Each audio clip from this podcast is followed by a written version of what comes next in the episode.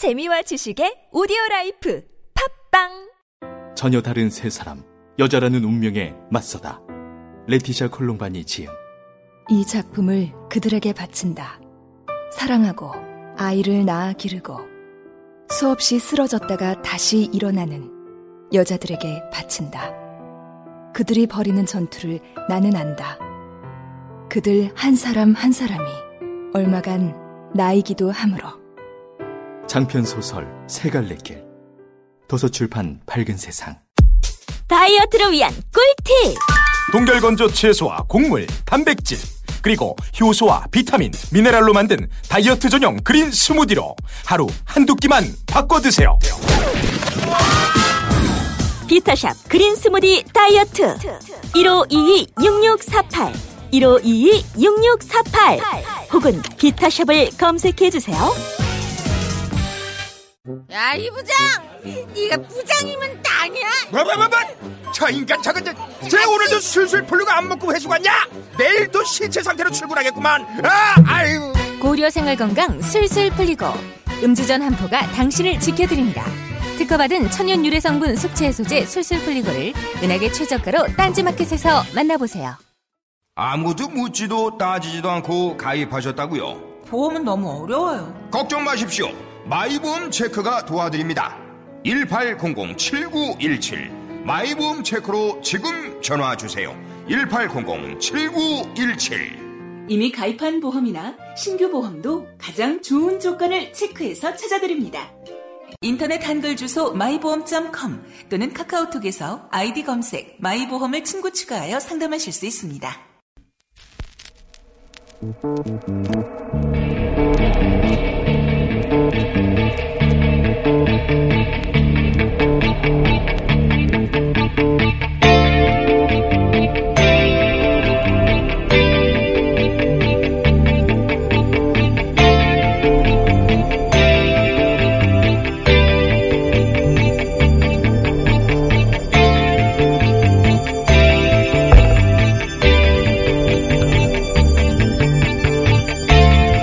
안녕하세요. 김호준입니다. 정치색 짙은 영화 일남한 문 대통령. 문 대통령이 어제 1987년의 시대적 상황을 그린 영화 1987을 관람했다는 조선일보 기사의 제목입니다. 정확히 3년 전 2015년 1월 박근혜 전 대통령이 파독 광부 이후 시대적 상황을 이야기한 국제 시장을 관람했을 당시 조선일보의 기사 제목은 박 대통령 국제 시장 관람하면 눈물 수건도 준비. 두 기사 제목의 비교 꽤 웃깁니다. 더 웃긴 기사도 있습니다. 김정은 위원장 신년사 이후 문 대통령이 트럼프 대통령과 통화하고 미국은 남북 대화를 지지하며 문 대통령을 100% 지지한다고 말했다는 청와대 발표가 있자 다음날 조선일보 기사 제목은 백악관이 남북 대화는 언급 안 했다 였습니다. 백악관 브리핑에서 남북 대화 지지한다는 소리는 없었다는 겁니다. 그러면서 조선일보는 외교가에서 청와대가 입맛에 맞는 내용만 골라 발표하는 것 아니냐는 지적이 나온다며 정체모를 외교가를 끌어들여 논평합니다. 그런데 어제 트럼프 대통령은 별장인 캠프 데이비드에서 공화당 의원들과 미팅 후 미 언론에 생방송된 기자회견에서 남북 대화를 100% 지지하며 대화가 올림픽을 넘어서까지 진행되기 바란다고 발언을 했죠. 상당히 웃깁니다. 조선일보 요즘 계속 웃기고 있습니다. 김호준의 웃음이었습니다.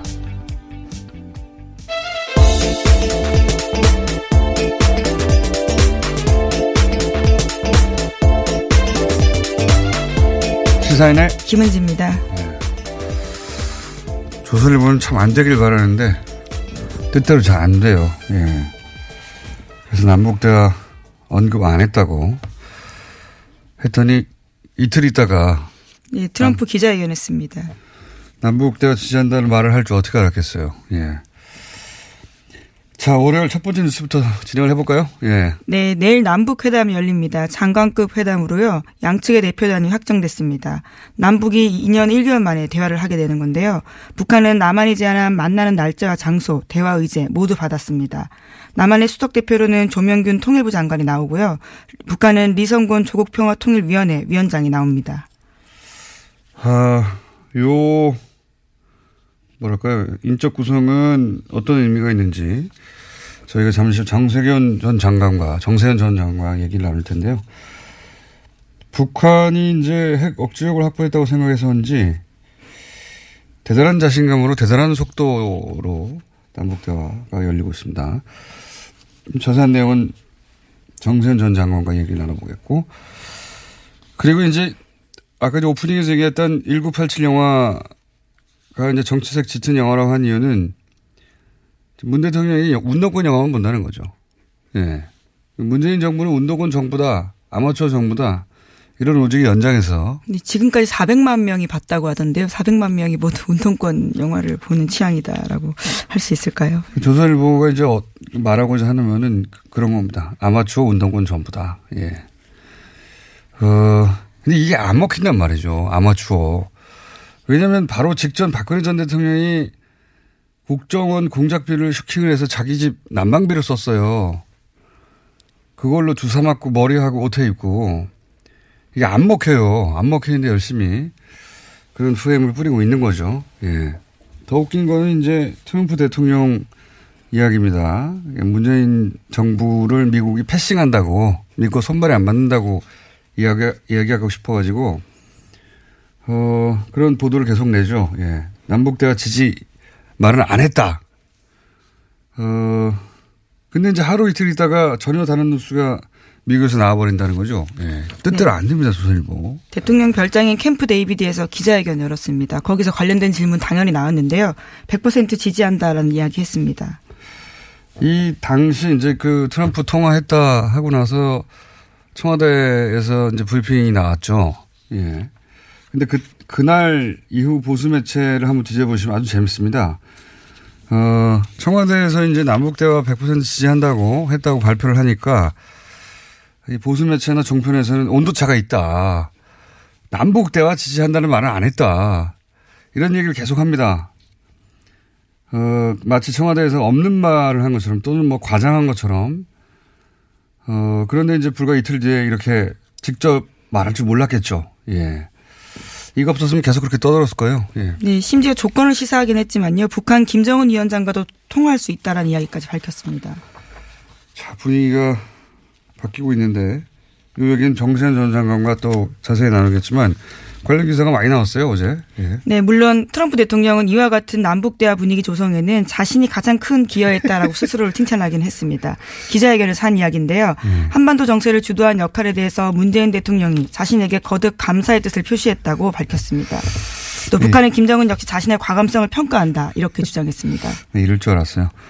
제가 이 트럼프 대화했다고 예, 청와대 발표했을 때 얘기했지 않습니까? 문 대통령이 트럼프를 잘 다룬다고. 트럼프는 어, 자수성가한 지적인 인물이 자기를 인정해주고 칭찬해주고 굉장히 좋아합니다. 예. 문 대통령을 그렇게 보거든요. 자수성가한 지적인 인물로. 그래서 트럼프는 어, 칭찬해주고 우쭈쭈 되면 어, 원하는 걸 다 해줘요. 예. 실제로 통화 직후에 청와대 보도자료에는요, 트럼프 대통령이 그간 노력해서 남북 대화로 이어졌다라는 식의 이야기가 있었는데, 백악관 보도자료에는 없던 내용이었다라고 합니다. 그러니까 청와대 보도자료에는 트럼프의 어, 강력한 입장 덕분에 남북 대화로 이어지는데 큰 도움이 되었다. 이렇게 일부러 넣어준 거죠. 예, 영향력과 위상을 공개적으로 인정하는 분위기를 잡은 겁니다. 예, 이런 거 앞으로도 넣어줘야 됩니다. 트럼프 대통령은 다른 사람 말 중에 자기가 듣고 싶은 말만 골라서 듣거든요. 어, 듣고 싶은 걸 들려주고 우리는 우리 거 챙기고. 예. 저도 이 그 트럼프 대통령의 기자회견 풀 버전을 봤는데 어, 자기 자랑을 몇 차례나 해요. 예. 몇 번이나.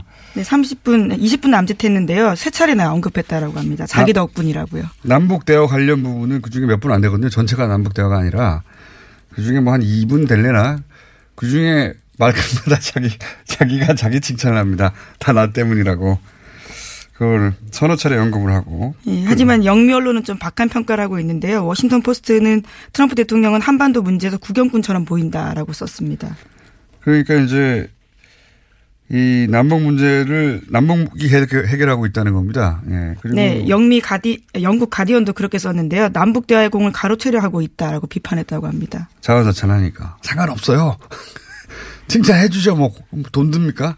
칭찬 계속 해주고 예, 우리가 원하는 대로 가면 됩니다. 예, 우리가 원하는 방향으로 끌고 가면 됩니다.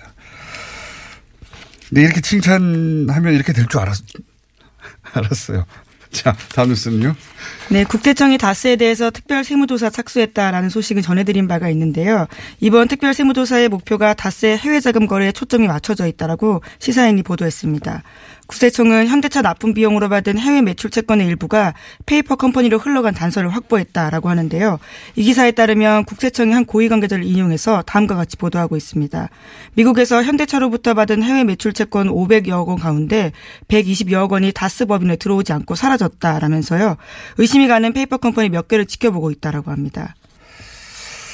어, 지금 현재 검찰에서 수사 중인 거는 첨수부에서 BBK 140억. 네, 중앙지검에서 하고 있습니다. 네.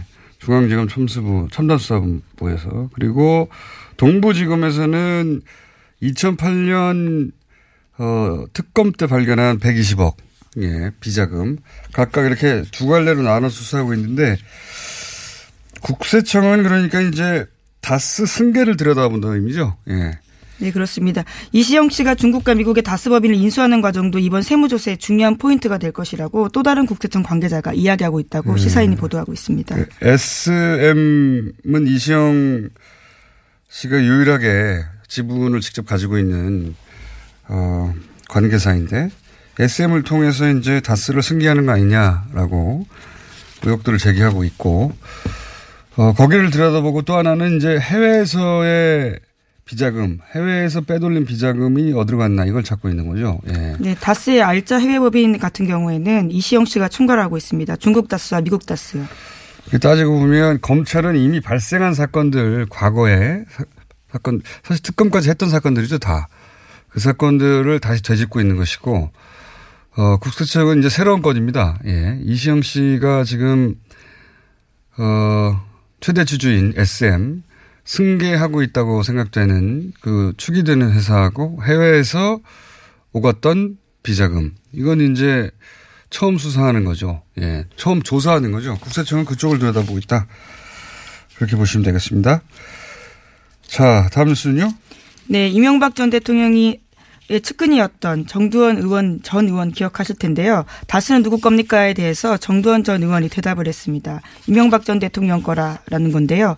정두원 전 의원은 자신이 서울시 정무부 시장 시절에 당시 이명박 서울시장이 자신이 직접 다스를 창업했다라는 말을 했다고 밝혔습니다. 아, 이 이명박 전 대통령 쪽 내부로부터 무너지고 있다. 네. 그런 뉴스로 봐야 하는 것 같아요. 왜냐하면. 네, 물론 지금은 거리가 멀어지긴 했는데요. 예. 이제 이게 어떤 의미냐면 최근에 이제 어, 다스 수사 관련해서 다스에 근무했던 사람들 이 속속 이탈해서 증언을 내놓고 있지 않습니까? 정두원 의원의 발언은 사실 법적 의미는 없겠지만 왜냐하면 본인이 이제 들었다는 얘기고 입증이 안 되니까.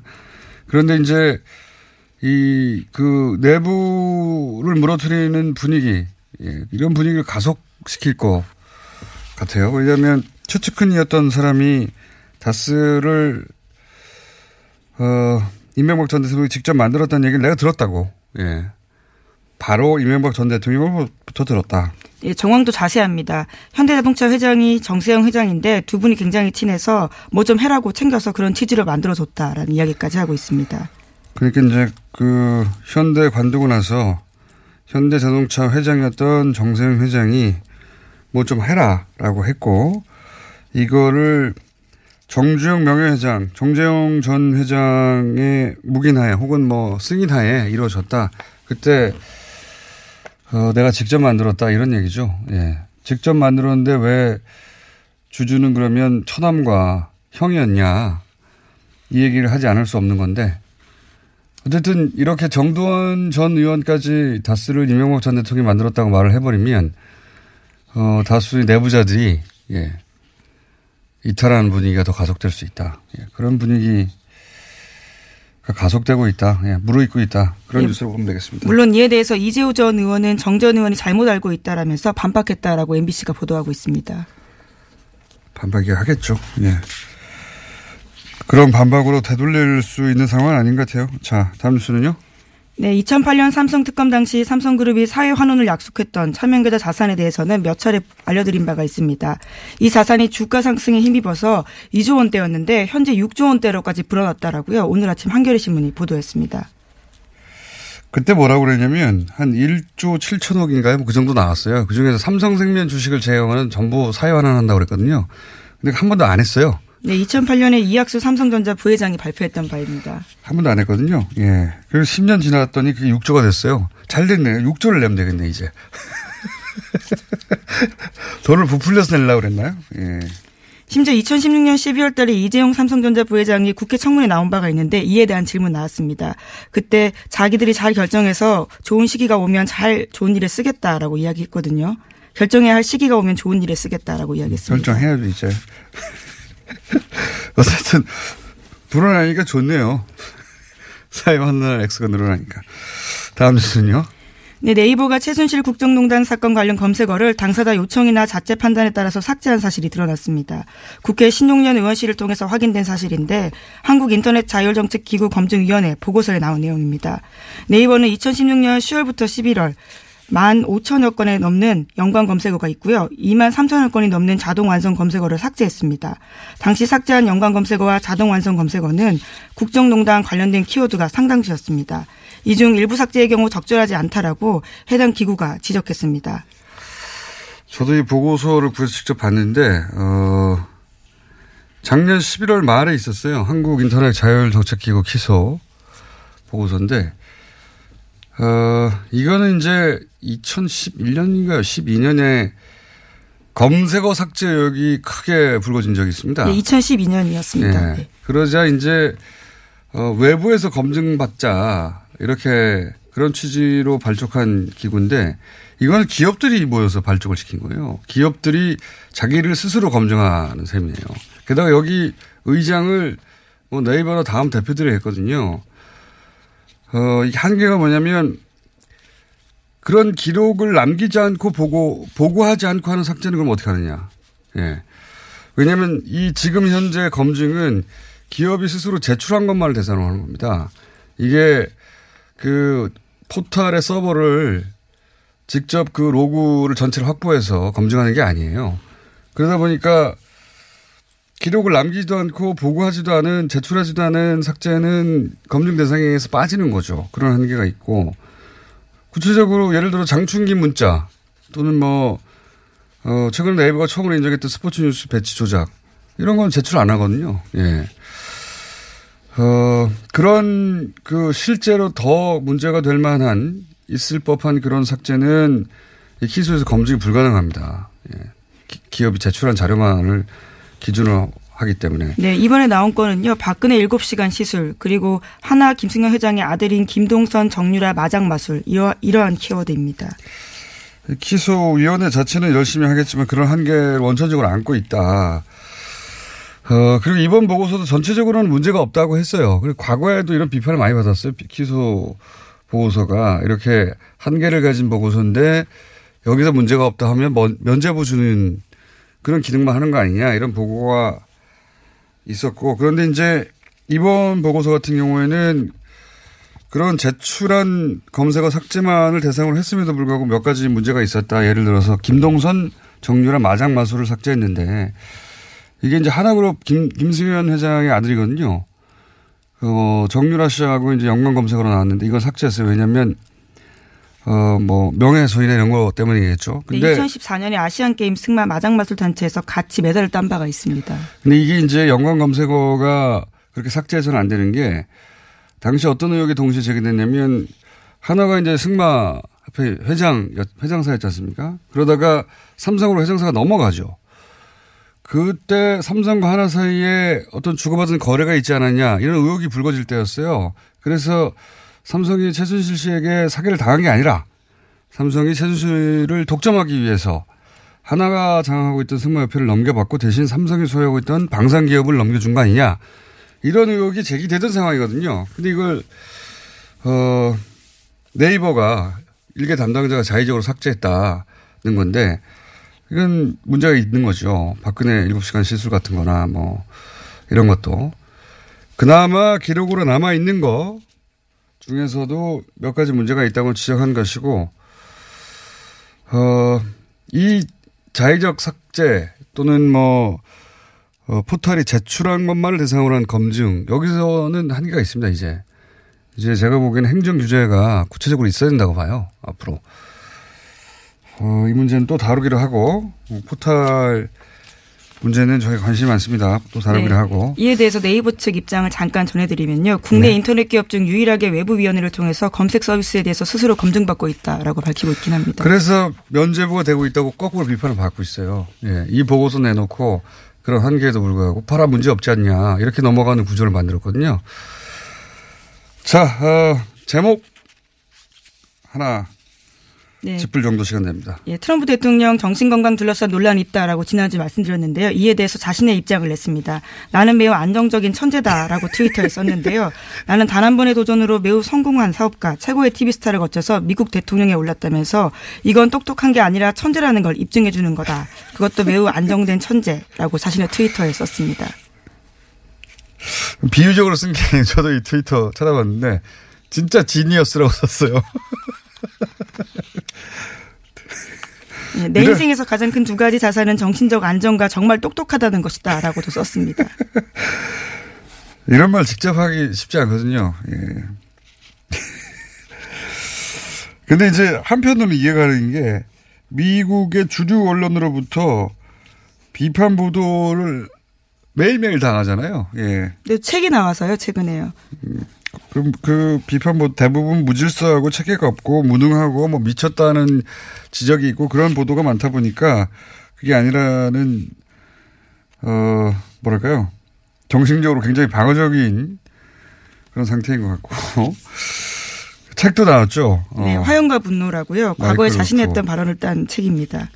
마이클 울프라는 사람이 쓴 건데 자기가 나오자마자 지금 아마존에서 구해서 읽고 있습니다. 굉장히 재밌어요. 예.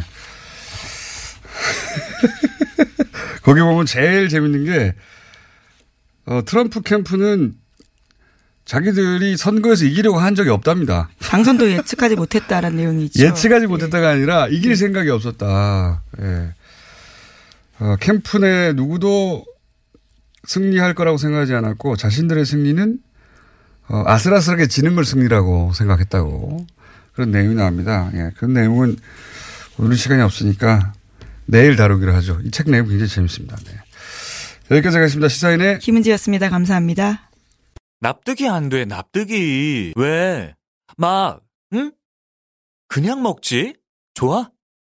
묻지도 따지지도 않고 섭취하는 유산균과의 이별 선언. 미궁 유산균 사랑! 너를 위한 헌정 유산균, 나를 위한 적중 유산균. 매일매일 너에게, 빵빵한 너에게, 민감한 너에게, 약해진 너에게. 유산균 사랑 4종 출시.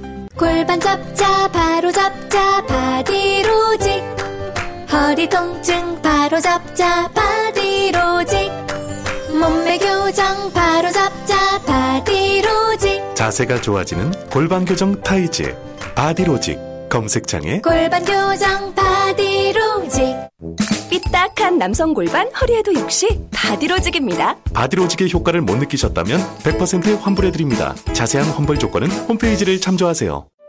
이거 차량용 핸드폰 거치대야? 응, 조인트라고 투힘에서 새로 나왔는데 얼마나 편한지 몰라. 동생은 인터넷 강의 볼 때 태블릿 거치대로 쓰고 우리 엄마는 요리할 때 레시피 보는 용도로 쓰기도 해. 조인트라고? 응, 우리 아빠는 골프 스윙 연습할 때도 셀카 거치대로 쓰시던걸? 그러면 나도 헬스 할 때 셀카 거치대로 쓸 수 있겠네. one, two, three 할 때 two, 힘 세다 할 때 힘, 투, 힘.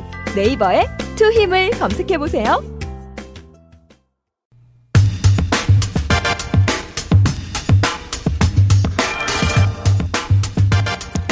남북 고위급 회담 대표단이 확정됐습니다. 남북 대화 진척 속도 아주 빠릅니다. 과거 고위급 회담 대표단으로 직접 북한과 대화했던 까칠한 정세현 전 통일부 장관 전화 연결됐습니다. 안녕하세요, 장관님. 예. 이제는 이제는 까칠하다는 거 그냥 받아들이시는군요. 예. 지난 2일 날 저희가 인터뷰할 때 뭐라고 하셨냐면 우리 정부 쪽에서 강하게 요구하면 얘기하면 트럼프 대통령 태도가 남북 대화 지지로 바뀔 거라고 왜냐하면 처음에는 두고 보자 두고 보자 이런 얘기를 했었기 때문에 트럼프 대통령이 그때 그렇게 언급을 하셨는데 장관님 예상대로 됐습니다. 일단 본인 자랑을 먼저 해주십시오. 아니요, 무슨, 뭐, 그건 무슨 소가 뒷걸음지다가 쥐잡은 거지. 무슨 별거 있습니까? 판을 깔아드리니까 자랑을 안 하시고, 예. 제가 대신할게요. 장관님 짱입니다. 예상대로 됐고요. 예. 어, 트럼프 대통령이 그 남북대 100% 지지한다. 뭐, 어, 남북회담이 평창을 넘어서는 의제까지 다루길 기대한다. 뭐 이런 말을 했어요. 처음에는 미국 쪽 반응이 두고 보자 이렇게 시큰둥한 편이었는데, 어, 문 대통령과 통화 뒤에 100% 지지 입장을 선택을 했어요. 예. 이런 변화를 예측하신 건 어떤 근거로 그런 변화를 예측하신 겁니까? 어, 4일날 문 대통령하고 트럼프 대통령이 통화했다고 언론에 보도가 됐죠. 네. 그, 그제, 그 대- 통화하는 과정에서 남북 대화를 통해서, 어, 북핵 문제 해결과 관련된 북, 북미 대화, 미북 대화도 어, 할 수 있도록 어, 역할을 하겠다 하는 그런 어, 얘기를 했다고 이게 보도가 됐었습니다. 네네. 바로 그 대목에서 어, 트럼프가 아 이거 지금 그동안에 압박과 제재로 뭐 북핵 문제 해결에 실마리를 풀어보려고 했었는데 중국 러시아가 이제 미국의 아, 북 중국 북, 저 중- 북한에 뭐 석유를 밀수출을 했느냐 하는 문제를 가지고 지금 시비가 붙어 있지 않습니까? 증거를 예, 내놓고 예. 한쪽에서는 예. 결국 이제 유엔 대북 제재가 이 옆에서 샌다 뒤, 뒤로 샌다는 얘기입니다. 구멍이 뚫려가지고 예. 그렇다면은 압박과 제재가 앞으로 효용이 없다는 얘기가 되는 셈인데 그렇다면은 차라리 남북 대화가 열리는 이 기회를 활용해서 미북 대화에 기회를 포착하는 것이 좋다고 판단한 것 같아요. 그 사람 뭐 비즈니스맨 아닙니까? 계산 빠르고 어, 언론 이쪽에 올라탄 것 같습니다. 그러니까 100% 지지라는 말이 나오고 필요하면은 어, 도움이 필요하면 연락을 해달라고 그러고 또 김정은 위원장과도 통화 가능하다는 얘기까지 지금 나오지 않았어요. 예. 그러니까 트럼프가 역시 이 계산 빠르다. 아, 그 계산 빠른 트럼프를 문 대통령이 적절한 시점에 잘 움직였다. 아, 이렇게 봐야 될 것 같습니다. 알겠습니다. 그, 고평가는 알겠고요. 지금 고위급 회담 양측 대표단이 확정이 됐는데 우리 쪽에서는 조명군, 조명균 통일부 장관, 북쪽에서는 리선권 조평동 위원장 이렇게 단장으로 하고 어, 뭐, 그 외에 여러 사람이 있습니다. 차관급도 둘씩 있고. 현재 구성된 북한 대표단의 인, 그, 인적 구성, 어떻게 보십니까? 상대해 보신 적 이쪽에- 있죠? 이분들.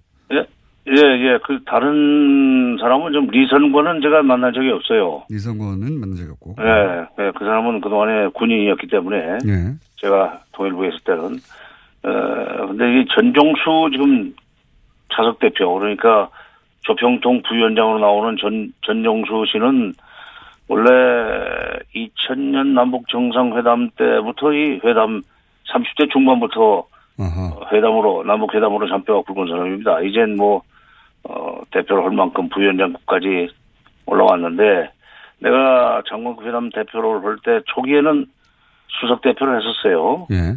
어, 아니 저, 저 수행원 수행원을 하다가 2003년 10월 그게 10차 회담 때부터인가는 대표의 다섯 명 중에 한 명으로 북측 어, 참가를 하더군요. 근데 그 사람이 예, 대단한 이론가입니다.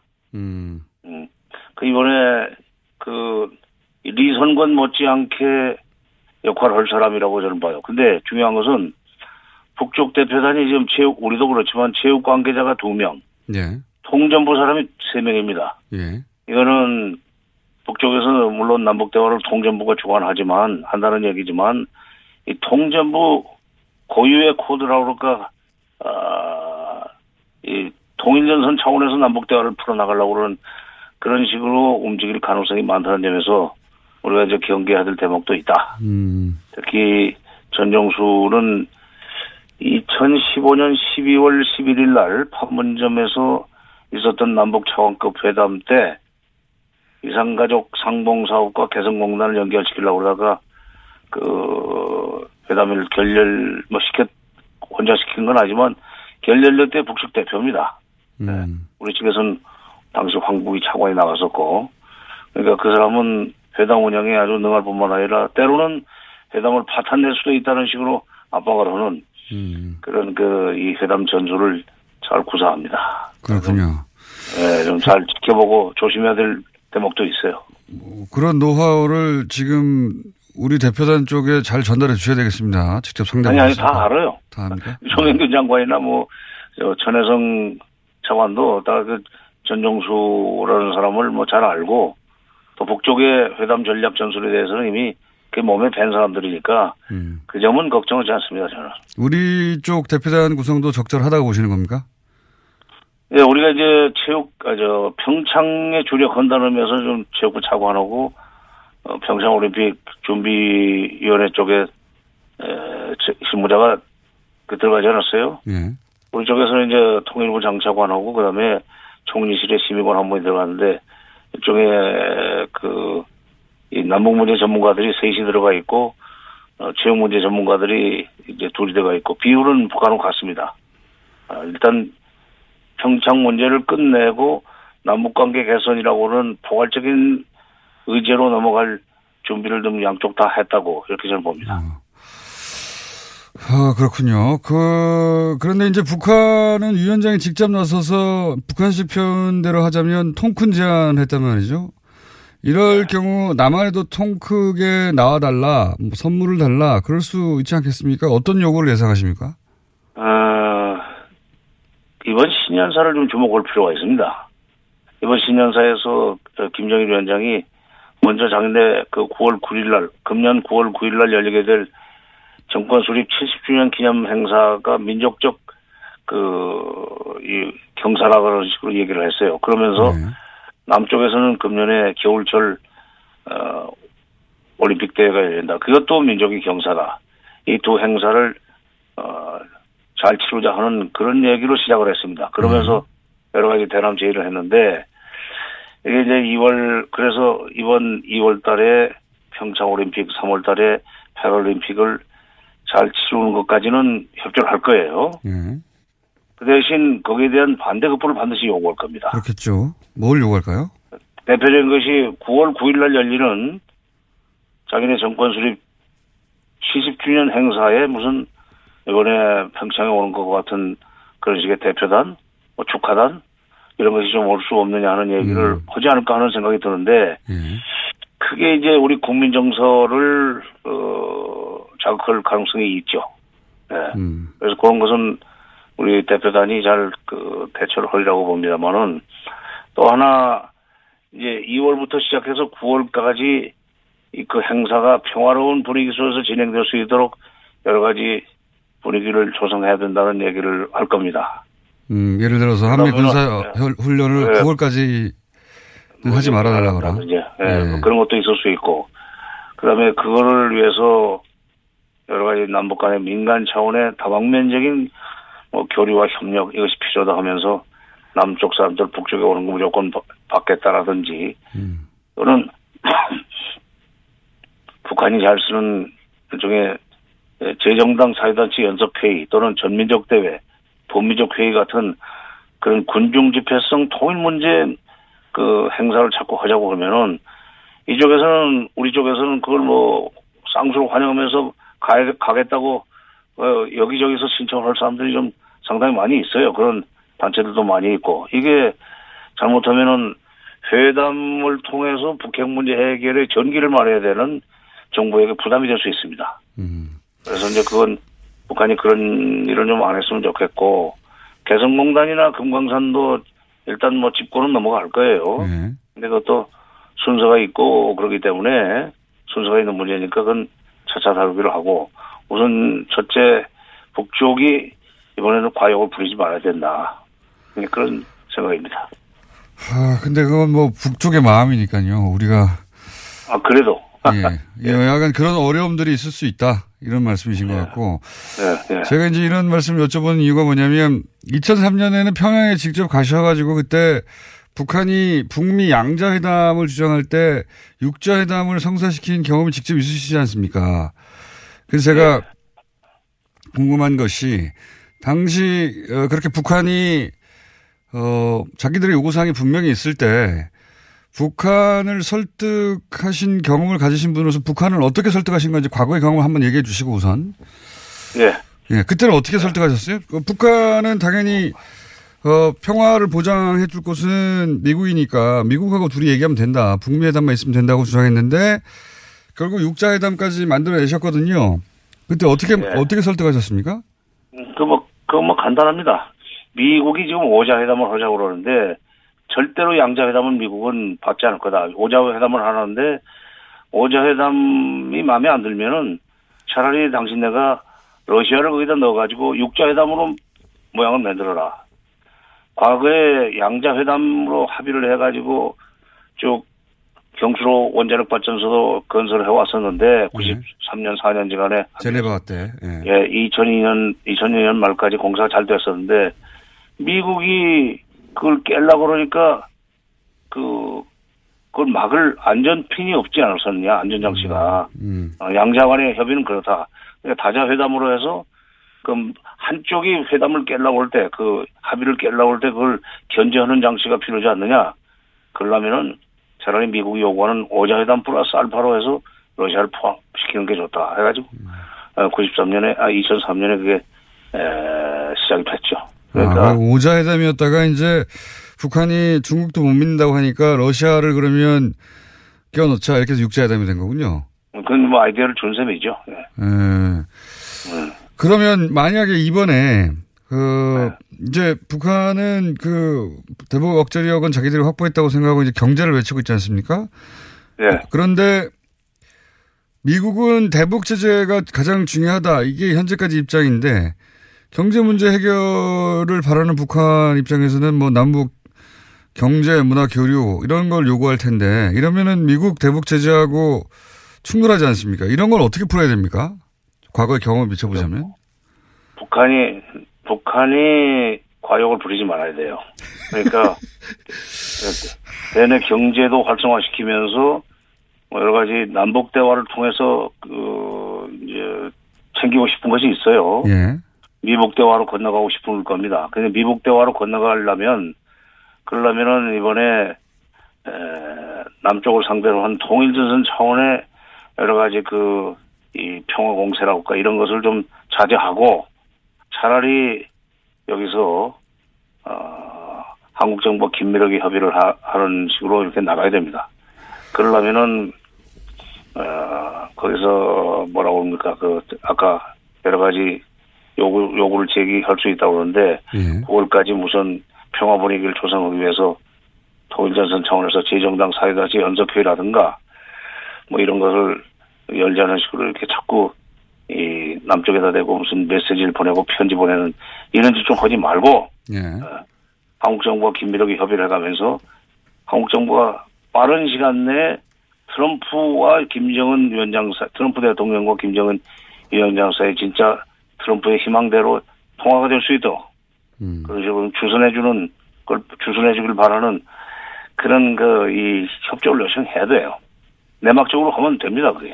그러니까 지금 장관님 말씀은 장관님 경우로 봐서도 그렇고 북한이 요구한다고 그걸 다 들을 수 있는 것도 아니고 상황이 있기 때문에 여러 가지 논리로 어, 북한의 요구 사항을 잘 이렇게 다독거리면서 우리가 원하는 대로 끌고 가야 되는데 그중에 가장 급한 것 중에 하나는 북미 간의 통화를 하게 만든다든가 또는 북한이 욕심을 않게 자제시킨다든가 뭐, 이, 뭐 그런 우리 나름의 구체적인 전략이 분명하게 있어야 되는 거군요.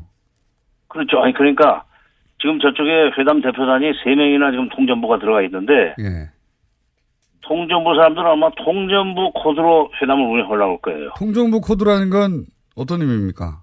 남쪽을 상대로 해서 여러 평화 공세하고 이뭐 자기네들 것만 챙기려고 그러고 남쪽을 어떤 점에서는 좀 교란하고 이관제를 붙이고 이런 민 남남 갈등 뭐 이런 거를 노리지 말고 예.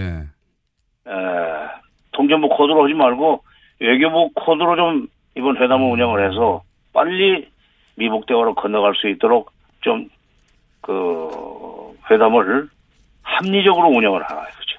지금 장관님은 전화 인터뷰 하시면서 북한한테 들으라고 지금 하신 말씀이신 거죠?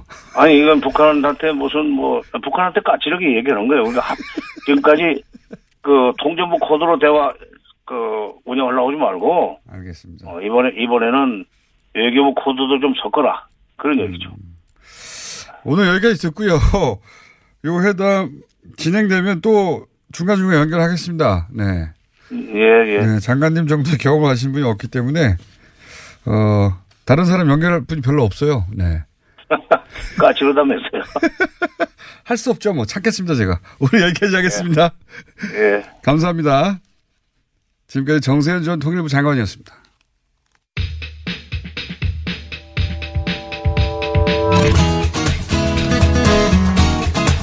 자, 항상 4부였는데, 어, 하다 많은 코너였는데, 우선 2부로 땡겨왔습니다. 여러 가지 사정상. 게스트가 이렇게 저렇게 저렇게 뒤엉켜가지고요. 예. 인문결 연구소 소장, 임상훈 소장님 나오셨습니다. 안녕하십니까. 네, 안녕하십니까? 예. 자, 달려가 볼까요? 네. 달려가다가 뭐 못 끝내도 예. 이제 저는 이제 해결책이 있으니까 그때 말씀드린 것처럼 예. 뉴스 공장에다가 이제 그 하청 공장을 만들었습니다. 그래서 뉴스 하청 공장 만들어서 오늘 다 못다한 얘기는 거기서 이제 계속 또 아, 할수 블로그에서. 네네. 연속으로 올리는 걸로? 네, 팟캐스트로 만들기로 해서 아, 블로그 장사를 이렇게 연결하시는군요. 자, 자, 인문결 혹시 오늘 얘기하다가 다 못 끝내면 인문결 연구소 블로그에서 나머지 진 이야기를 어, 보실 수도 있고 팟캐스트 합니까? 네, 팟캐스트로 연결이 되려고 예. 그래서 이제 그렇게 하니까 뭐 매우 좋은 마케팅 방법인 것 같습니다. 아이 뭐 네. 자, 오늘 주제는 뭡니까? 오늘 그 이란 이야기를 좀 해보려고 합니다. 아, 이란. 네. 예. 저도 지금 이란, 이란인을 통해서 이 얘기를 한번 들어보려고 열심히 아, 찾고 있는데 예. 쉽지 않습니다. 아, 제일 좋은 방법이죠. 예. 근데 이란인을 통해서라고 했을 때 그 이란이 참 그 한 목소리가 아니라서. 뭐 물론 그렇죠. 예, 그게 참 어렵습니다. 그래서 이제 이란 내부에 있는 이란인이 아니라 음. 이란 외부에서 이란을 좀 거리를 두고 관찰하는 이란인. 네. 예, 그거 찾고 있는데 쉽지는 않네요. 예. 그 일단 찾으시기 자. 전까지는 예. 그 제가 한번 그 간단하게 브리핑을 해드리겠습니다. 이란에서 일단 그 무슨 일이 나고 있는가 뭐, 뭐 보도를 많이 보셨겠습니다만은 20명 이상 사망했다는 보도가 네. 사망자가 이제 그렇게 나오고 예. 체포된 사람만 해도 뭐 수백 명에서 예. 천 명까지도 뭐 나왔다는 그런 이야기도 있고.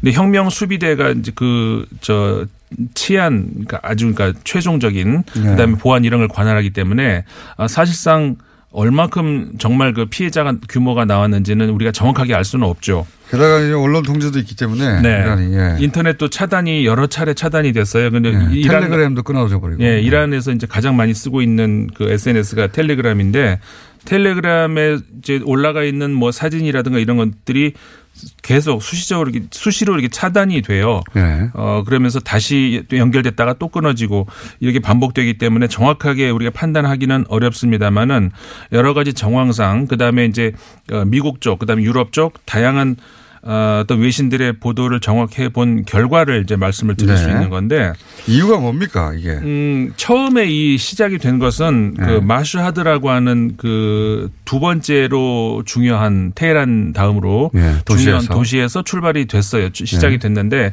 그 도시가 어떤 도시냐면은 그 지난 서- 대선 때 그러니까 현 로하니 대통령과 어 겨루었던 그 라이 씨라고 하는 그 검사 출신의 그 극우 성향의 정치인이 있습니다. 예. 그러니까 정적이라 로, 그 로하니 대통령의 정적이라고 할 수 있는데 로하니 대통령은 상대적으로 중립적이고 상대적으로 조금 진보적인 대통령입니다. 진- 그렇죠. 약간 네. 개혁 성향이고 온건 네. 성향이고 어, 진- 그런 뭐 진보라고 해봤자 우리만큼의 진보는 아니고 그렇죠. 어쨌든 거기에 상대적이니까 예, 이제 상대적으로. 그 예. 이란에서는 진보적이라고 할 수가 있는데 이제 외부의 다른 국가와 비교해서는 이제 진보라고 하기는 어렵지만 예. 아무튼 그, 그 라이 씨라고 하는 그 정적이 뭐라고 하면 말하자면은 그 그주 무대로 하고 있는 그 도시거든요. 아, 그렇군요. 그러니까 한마디로 말해서 현 로하니 대통령의 어떤 개혁 어떤 방향 그런 거에 대해서 정치적으로 어떤 아하. 태클을 걸려고 하는 아하. 그런 데서 시작이 됐습니다. 아하. 아, 그, 그러니까- 극우 성향의 정적이 기반한 도시에서 출- 출발을 한 거군요. 그렇죠. 예. 그러니까 로하니 대통령을 겨루, 겨누고 시작된 음, 어, 반정부 시 그렇죠. 네. 그렇게 시작이 됐다고 할 수가 있는데 이게 원하지 않은 방향으로 물꼬가 틀어졌어요. 어허.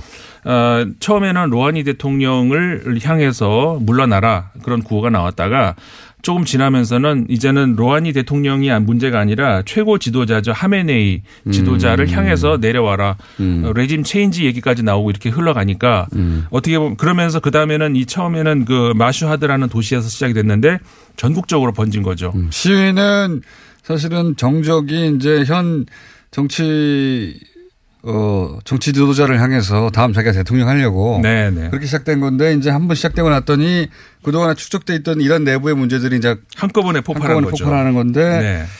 그 중에서 경제 문제도 큰 것 같고 그죠? 굉장히 네. 크죠. 네. 경제 문제라고 얘기를 했을 때 이란의 경제 문제는 우리가 지금 뭐 1, 2년 문제가 아니잖아요. 네. 어, 서방이 제재를 너무 오랫동안 그렇죠. 했으니까요. 미국을 위시해서 그 서방이 오랫동안 제, 경제 제재를 해온 나라였기 때문에 어, 석유라든가 특히 그러니까 이, 저 국민들의 민생에 직접적으로 관련될 수 있는 그런 것들도 굉장히 저 힘들고 그리고도 이저 인플레이션이 그 문제가 굉장히 심각했었어요. 그러니까 아마디네자드라고 하는 그러니까 현 로하니 대통령의 전임 대통령 네. 당시에 인플레이션이 40% 40%. 그렇게 됐었거든요. 그러니까는 지금 현재 로하니 대통령 시기에 인플레이션을 지금 통계를 보면 10%거든요. 그러니까 이것만 해도 크잖아요. 잡히긴 잡혔는데도 여전히 그렇죠. 네. 잡혔다고 할 수 있는데도 그러면 그래도 어쨌든 간에 여전히 국민들은 힘들다는 거죠. 음. 게다가 오- 올해 그 1년 그러니까 지난해죠. 지난해 1년 동안에 트럼프 대통령이 미국 하에서 이란하고의 과거 2015년에 핵 협상 타결했던 네. 것을 거꾸로 돌리려고 하잖아요. 국민들이 이제 더 이상은 못 참겠다. 이게 뭐냐 국가가 이제 그렇게 폭발을 한 거죠. 음, 그렇군요. 경제 문제 그리고 오랫동안 이제 풀리나 싶은데 다시 한번 또 조이는 것 같고 네. 어, 그리고 원하는 만큼 충분히 계획이 안 되고 그러다 네. 보니까 이제 그 일하는 대통령도 그냥 나오는 게 아니라 후보를 일곱 명인가 여덟 명을 그 종교 지도자들이 걸러대거든요 한번 그 종교 국가예요 여전히 그렇죠. 예, 그러다 보니까 대통령이 우리처럼 정권을 행사하는 게 아니라 그 위에 정, 정치 지도자들이 있다고 생각하니까 정치 지도자를 향해서 이제 시가 그쪽을 향하기 시작했다. 그렇죠. 그러니까는 음. 이란을 우리가 문제를 볼 때는 그 예를 들어서 뭐 반정부다.